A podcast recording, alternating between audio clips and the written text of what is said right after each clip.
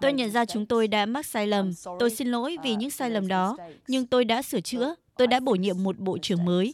Chúng tôi đã khôi phục sự ổn định kinh tế, kỷ luật tài chính và những gì tôi muốn làm bây giờ là tiếp tục và thực hiện nhiệm vụ của mình.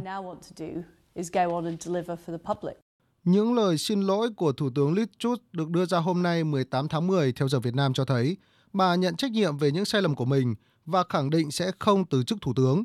Tuy nhiên, có thể thấy chiếc ghế của bà Liz Truss đang bị lung lay dữ dội bởi không chỉ áp lực đến từ dư luận Anh mà còn cả từ nội bộ đảng bảo thủ cầm quyền.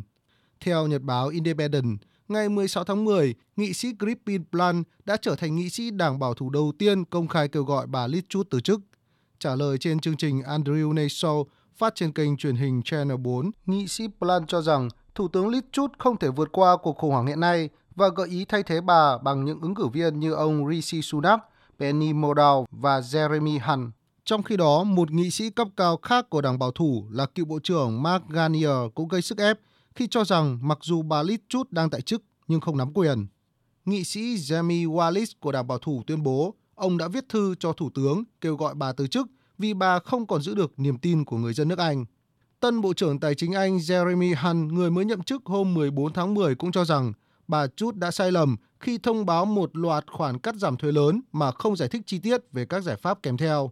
Ông Hunt hôm mười lăm tháng mười đánh giá chính sách của bà Truss đã đi quá xa và quá nhanh. Thật là sai lầm khi cắt giảm mức thuế cao nhất vào thời điểm mà chúng tôi đang yêu cầu mọi người thắt lưng buộc bụng. Và thật là sai lầm khi không sao lưu các kế hoạch kinh tế đã được công bố với một dự báo độc lập từ văn phòng phụ trách ngân sách. Trong một động thái có liên quan, hơn một trăm nghị sĩ của đảng bảo thủ cũng đã gửi thư bỏ phiếu bất tín nhiệm Thủ tướng tới ông Graham Brady, Chủ tịch Ủy ban một chín hai hai, cơ quan giám sát việc bầu lãnh đạo đảng bảo thủ. Dư luận cho rằng tương lai Thủ tướng Anh sẽ được quyết định trong những tuần tới. Tuy nhiên, cơ hội vẫn còn để bà Liz Truss có thể sửa chữa các sai lầm của mình nếu thị trường phản hồi tích cực trước các chính sách mới. Bên cạnh đó, bà Liz Truss cũng có thể tiến hành bỏ phiếu bất tín nhiệm thay vì đồng ý từ chức. Theo quy định của đảng bảo thủ, bà Liz Truss được bảo vệ khỏi các cuộc bỏ phiếu bất tín nhiệm trong vai trò lãnh đạo trong một năm.